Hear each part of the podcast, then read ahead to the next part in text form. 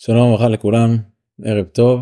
אנחנו בסייעתא דשמיא מתחילים את השבוע של פרשת שמות. פרשת שמות כידוע לכולם, חומש שמות, חומש השעבוד, חומש הגאולה כמו שפורום הראשונים.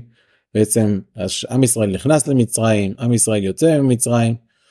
והייתי רוצה להעריך בעניין שבעצם חלק גדול ממה שאנחנו שמים לב לפרשות האלו זה יותר החל מהשבוע הבא מפרשס ווירו כשמתחילים לדבר על הגאולה הקדוש ברוך הוא שולח את מוישה רבינו להוציא את היהודים ואז מתחילים לדון על המכות וכולי ואחר כך יציאת מצרים ממש בפרשת בור ואחר כך קריאת ים סוף פרשת בשלח ומתן תורה ובניין אה, המקדש וכולי ובניין המשכן וכולי וכולי וכולי. אבל יש משמעות מאוד מאוד חשובה לפרשה שלנו כי היא בעצם הפרשה שפותחת את השיעבוד והתורה הקדושה כותבת לנו מה אנחנו צריכים לעשות במצב של שיעבוד. אז היות שאנחנו גם כן נמצאים עדיין במצב של שיעבוד אז הפרשה הזו הרבה יותר מדברת אלינו יותר מאשר הפרשות הבאות שהן מדברות כבר על הגאולה. זאת אומרת ודאי שאנחנו צריכים ללמוד את התורה כולה אין צל של ספק הכל חשוב הכל שייך לנו אבל בכל מקרה כשמדובר על לנסות ללמוד מה התורה מורה לנו בתכלס בלמייסה מה שנקרא אז ודאי שהפרשה שמות היא פרשה הרבה יותר חשובה מבחינת להראות לנו ללמד אותנו מה אנחנו צריכים לעשות. נפתח עם רעיון שראיתי פעם באלון יש אלון שנקרא אז נדברו של הרב פולק והוא כותב שם רעיון כזה הוא כותב ישב לו יהודי במצרים כולם ידעו שיש הבטחה של פוקו התפוקדתי אבל בוא ניכנס לראש של יהודי 10 שנים לפני יציאת מצרים כבר עברו 200 שנה מאז שעם ישראל ירד למצרים. ועוד שנה ועוד שנה והמצב רק הולך ונהיה יותר גרוע והמצב הולך ומחמיר והנה פרעה שוחט ילדי ישראל והנה המצב הולך עוד ויותר מקצין והם נותנים עבודת פריך וכולי וכולי וכולי עובר עוד שנה והבטיחו לנו כן אמרו לנו שבאיזשהו שלב נצא מהגלות אבל לא עזוב כנראה שכחו אותנו כנראה שאנחנו הולכים להישאר פה לנצח נצחים. אבל ברגע האחד זה הגיע וכשהגיע אז בעצם הישועה הגיעה ואז הגיע יציאת מצרים וכולנו מספרים יושבים בליל הסדר מספרים סיפור יציאת מצרים בהתרגשות גדולה. הנה היינו במצרים ויצאנו ממצרים ויוצאינו השם אלוקינו משום ביות חזוקו וזרועי נטויו ובמוירו גודל ואויסס ומויסים ודורשים את כל הדברים כמה מכות? 50 מכות 200 מכות 250 מכות וכולי וכולי וכולי. אבל בוא ניתן את אותו סוג יחס היום לאיפה שאנחנו נמצאים. הזכרנו לא אחת את דברי רבינו סעדיה גאון שאומר בפרשת לך לך כתוב הקדוש ברוך אומר לאברהם אבינו בברית בין המצרים וגם את הגוי אשר יעבודו דן אנוכי. הקדוש ברוך הוא הבטיח בסך הכל שתי מילים וגם את הגוי אשר יעבודו דון אנוכי. על ההבטחה הזו של השתי מילים עשה הקדוש ברוך הוא כל כך הרבה דברים עשר מכות שלפי דברי התנאים בכל מכה היה עברו וזעם וצורו ונשלח הזמן הכי רואים וכולי בהכפלות של שלוש של ארבע ושל חמש ניסי ניסים פילי פלאות הקדוש ברוך הוא ועל הים לקום 200 מכות וכולי וכולי וכולי. הכל על מה?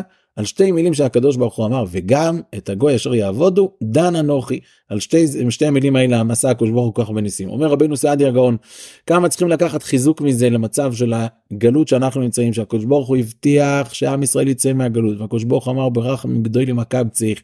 והקדוש ברוך הוא הבטיח שהוא יחזיר אותנו והקדוש ברוך הוא הבטיח שהוא נקום ינקום בגויים את כל הרעות ואת כל צרות שהם הראו לעם ישראל אז ודאי שזה יקרה נכון שעובר עוד שנה ועוד שנה ועוד שנה ונראה שכביכול שכחו אותנו מה שנקרא אבל ברור שהקדוש ברוך הוא לא שוכח וברור שאם הוא הבטיח הוא יקיים את זה. ושמעתי השבוע יהודי שאמר אז בואו נתחיל עם שתי דברים שמעתי מיהודי כל אחד מיהודי אחר אבל שתי הדברים אחד אני מסכים אחד אני יכול ירשה לעצמי לחלוק. הוא אמר בשם אה, יהודי אחד אמר בשם רב נוסן מברסלב הוא אומר שבעצם כתוב ב... בפרשת ויחי קראנו שבוע שעבר שהקדוש ברוך הוא אומר ליעקב הנה הוא מבקש לגלות לבניו את הקץ ואז נסתלקה ממנו שכינה. למה נסתלקה ממנו שכינה? אז יש הרבה הסברים למה נסתלקה השכינה וכולי מה העניין בזה אבל הוא אומר שבעצם ביקש לגלות את הקץ אז התשובה הייתה נסתלקה ממנו משכינה זאת אומרת שתגיע למצב כזה שנסתלקה ממנו שכינה זה סימן שזה הקץ. זאת אומרת כאשר תגיע למצב שהכל יהיה סגור ולא תבין מה קורה פה בכלל זה סימן שזה הקץ. אם הדברים האלו דברים יפ, יפים ואמיתיים ונכונים. אבל שמעתי מיהודי שדיבר על בעניין של מלחמת גוג ומגוג אז הוא אמר מלחמת גוג ומגוג זה עניין של הדעת ועניין של בחינות זה רבותיי יכול להיות שיש גם דברים מסוימים ברמות גבוהות אבל ודאי שדברים חז"ל הקדושים שהם אמרו משהו והנביאים הקדושים שאמרו משהו אז זה ודאי שדברים שיקרו בפועל. וגם אם נגיד מה שכתוב בספרים שהרבי רב מלך אמר שיבוטלו חבלי משיח, אז הכוונה מה תהיה? מה דברי הנביאים ילכו לריק? לא, יהיה לזה פרשנות ברמות נמוכות יותר וכמו שהזכרנו את זה כבר בשבועות קודמים לא אחת ולא שתיים שהקדוש ברוך הוא אומר משהו אז זה יקרה רק מה יש אפשרויות לפרשן את זה קדוש ברוך אמר לאדם הראשון ויום אכולך ממנו מות תמות אדם הראשון אכל ולא מת באותו יום היי הקדוש ברוך הוא אמר לו הקדוש ברוך הוא פירש את זה ליומו של הקדוש ברוך הוא שזה אלף שנה. אז ככה גם זה הדרך מה שכתוב בנביאים יקרה. יכול להיות שהוא יקרה במינון מסוים בדברים מסוימים שאפשר יהיה להגיד הנה מה שכתוב דם ואש וגשם שוטף וכולי אז הכוונה היא בפרטים מסוימים. אבל ברור שדברי חז"ל ודברי הנביאים הם אמת לאמיתה ומי שיגיד הפוך מזה אז הוא נחשב באפיקוירס ולא מי שלא מאמין בדברים אחרים. ודאי שדברי חז"ל הקדושים הם כפשוטם וככתבם. עכשיו אמרתי שאנחנו נמצאים בשבוע, הראשון שבעצם של הגלות אז בוא נפתח את התורה הקדושה ונראה מה עם ישראל עשה במצב של הגלות אז בוא נקרא את התורה התורה מדברת ב... כשהתורה מתארת בכמה פסוקים שמתארים בעצם את הסיטואציה של, של שיא הגלות, שיא גלות מצרים. אחרי שהקדוש ברוך הוא מצווה את מוישה רבינו, ואז הפסוק אומר, יש כבר בעצם מושיע, הקדוש ברוך הוא כבר, אה, עם ישראל, אה, לא, לפני זה. אחרי שהקדוש ברוך הוא, אחרי שמוישה רבינו נולד, מוישה רבינו הולך ומתחתן עם אה, ציפורה וכולי, ואז אומרת תורה הקדושה, פרשת שמות, פרק ב' פסוק כ"ג. ויהי ביום הורם מוהם ויומס מלך מצרים וינחו בני ישראל מן העבודה ויזעקו ותל שבעתם אל אלוקים מן העבודה. וישמע אלוקים אס נא כוסום ויזכר אלוקים אס בריסו אס אברום אס יצחק ואס יעקב וירא אלוקים אס בני ישראל וידע אלוקים. פה כתוב בעצם המפתח של הסוויץ' של, של השינוי מצב. מהמצב של ויהי ביום הורם מוהם שלפני זה וינחנו בני ישראל נעבוידו וטל שבוסום ופרעה שוחט תינוקות תינוקות ישראל איפה היה הסוויץ' בדבר אחד ויאנחו בני ישראל מן העבודה ויזעקו ותעל שבתם אל האלוקים מן העבודה. המדרש כותב שה... מה זה שבעה מה זה שווה שווה זה שוועת חללים ככה מביא המדרש שזה פסוק בקמדוני באיוב שוועת חללים זאת אומרת שהשלב שלפני זה כשהיה מצב של חללים חללים אז היה מצב שעם ישראל צעק ואז היה וישמע אלוקים אס נעקוסום ויזכר אלוקים אס בריסוי אס אברום אס יצחק ואס יעקב. אז אני רוצה להקריא פה דברים נפלאים שראיתי קודם בספר הקדוש זרע שמשון שכותב דברים נפלאים ובוא נשים לב כמה הדברים האלו מדברים עלינו ולענייננו. בספר הקדוש זרע שמשון זה באות ח' פרשת שמות אות ח' והוא כותב פה ככה. הגמרא אומרת במסכת סוטה שבאותו יום ששמו את מוישה רבינו ביאור עומר הפחנים ופה באותו יום היה 21 בניסן כ"א ניסן אמרו מלאכי השרת לפני הקדוש ברוך הוא ריבונו של עולם מי שעתיד לומר לפניך שירה על הים ביום זה ילקה ביום זה איך יכול להיות שמוישה רבינו יתבע הוא עתיד להגיד שירה לפניך ביום זה רבך בר חנינא אמר אותו היום שישה שישה בסיוון היה אמרו מלאכי השרת לפני הקדוש ברוך הוא ריבונו של עולם מי שעתיד לקבל תורה בהר סיני ביום זה ילקה ביום זה עד כאן עד כאן דברי הגמרא במסכת סוטה. שואל הזרע שמשון והוא תמוה איך אפשר שלצדתו של משה תצטרך סנגוריה של מלאכי השרת? וכי אם לא היו מולדים עליו זכות האמת ביאור והרי אמרים לו במדרש ומשה היה רואה כל מי שנאמר בו היה מתוקן מיום לידתן לו לאותו דבר. אז משה היה מתוקן לגאולה. מרים הרי התנבא עתידה עם מי להוליד בן שושי את ישראל. זאת אומרת מהרגע שהוא נולד הוא כבר היה מוכן לגאולה. אז מה בעצם המלאכים צריכים פה להתפלל עליו? שביום זה יקבל תורה ביום זה הוא עתיד להגיד שירה על הים? מה מה זה אומר הזרע שמשון כמה מילים כמה שורות וזה חשוב מאוד. ויש לו אימה שקודם שיצעקו בני ישראל על השם לא היו ראויים לגאולה כלל וכלל. ומכל שכן שלא היה להם שום זכות דכתיב ואת ערו ואריו. ואדרבה הפרו ברית מילה ונשתקו בעבודה זרה ובטומאות מצרים. שהבטיח הקדוש ברוך הוא לגאלם לא הבטיח לגאלם כשיהיו רשעים ומבלי שיצעקו אליו. אלא לגאלם אם יזכו ואף אם לא יזכו במעשיהם אבל שיצעקו אליו ואז יענים. זאת אומרת יש פה שתי דרכים. או אם כלל ישראל ראוי ואם חלילה הוא לא ראוי אבל אם הוא צועק והוא מבקש אז הוא יזכה לגאולה. וכן היה שאף שניצון משה והיה מתוקן לגאולה, משה רבנו כבר נולד וכבר היה מוכן לגאולם, לא, הגאולה לא רוצה לגאולה מיד, אלא המתין 80 שנה עד שוויאנחו בני ישראל מן האבוידה ויזוקו, ותעל שאבוסם מן אלוקים מן האבוידה. ואז תכף ומיד ומוישה ירויה וירא אליו. זאת אומרת, הקדוש ברוך הוא חיכה עד הרגע הזה שעם ישראל צעק, ריבונו שלנו די, אנחנו לא רוצים להישאר בגלות. ממשיך הזרע שמשון ואומר, אבי מרדכי, כתוב איש יהודי היה, אומר המדרש גם כן, היה מתוקן לגאולה. אפילו אחי הוא צריכו ישראל להרבות בבחירה ובתחנונים, והוא צריכו אף מלאכי השרת ללמד עליהם זכות, להרטיב כנדדה שלת המלך, אומרים חז"ל נדדו עליונים נדדו תחתונים. ואם לא היו עושים כן, לא היו ניצולים, עוד פעם מאותו סיבה שבעצם כדי להושיע את עם ישראל, כדי להוציא את עם ישראל מן הגלות, צריך לעבור שלב אחד, שלב אחד של צעקה, שלב אחד של בקשה אמיתית מעומק הלב, להגיד לריבונו שלנו אנחנו רוצים לצאת מן הגלות. ואילו ודברים אלו אינם דברים מחודשים, דברים אלה כותב רבינו בחיי בפרשת השבוע שלנו, ואני חושב שזה פשוט מצווה לפרסם את הדברים האלו כמה שיותר, כי רבינו בחיי אומר שזה יקרה.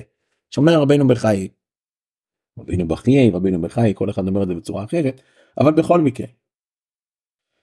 אומר רבינו בחיי, ואפשר לומר, אז דבר ראשון הוא מביא כי אף פי שהגיע הקץ, הנה, ואמר ותל שבעתם אל האלוקים מן העבודה, כי אף על פי שהגיע הקץ, כבר לא היו ראויים לגאולה, אלא מרוב שצעקו אל השם מן העבודה וינחו בני ישראל מן העבודה, וטל שבתם אל אלוקים מן העבודה. זאת אומרת כאשר הם הגיעו למצב שצעקו צעקו, אז הגיע הישוע. ללמדך שאין תפילתו של אדם שלימה כי אותה שהוא מתפלל מתוך הצרה והדוחק שהיא יותר מקובלת והיא העולה לפניו יתברך וכבר היידי דאירינן ביחד נגיד פה עוד רעיון.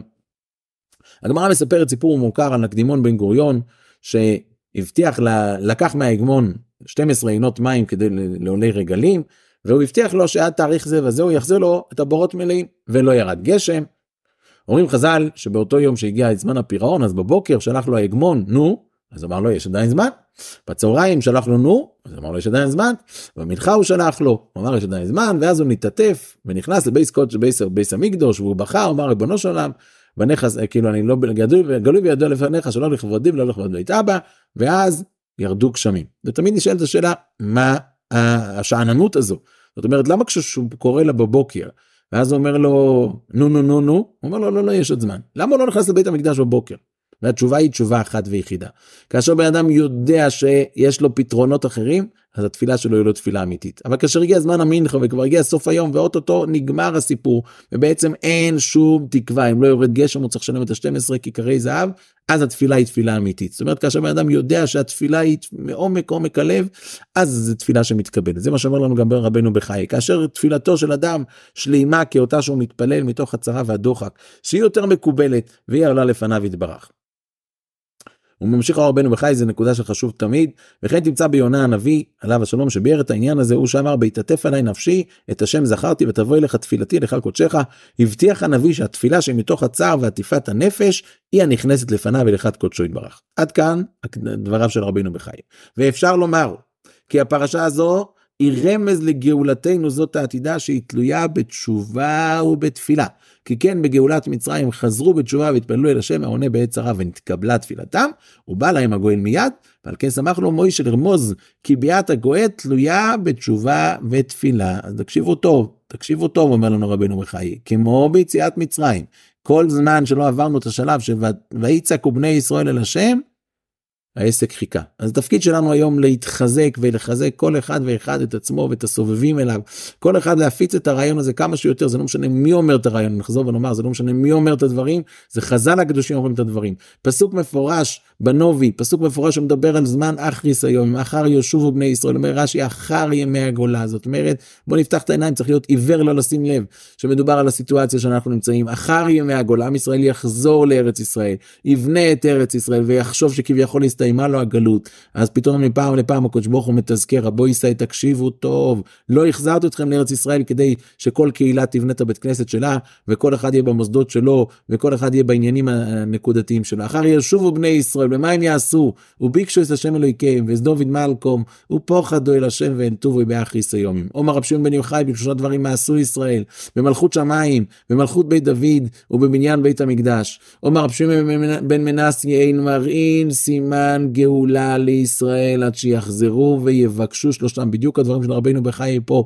אין מראים סימן גאולה לישראל כל זמן שלא יחזרו ויבקשו את שלושת הדברים. וברוך השם יש התעוררות בעניין הזה, אבל צריך לחזק עוד ועוד את האנשים להתחזק, רבו ישראל לא להתחזק בדברים קטנים, זה לא חשוב, לא, בלי זה, זה בשום חיזוק קטן, אבל החיזוק האמיתי שצריך, זה החיזוק בעניין הזה. שלאחר ישובו בני ישראל, וביקשו את אדוני אלוהיהם ואת דוד מלקום, ופוחדו אל אדוני ואל טובוי באחריס היום. בשורות טובות, הצלחה וברכה.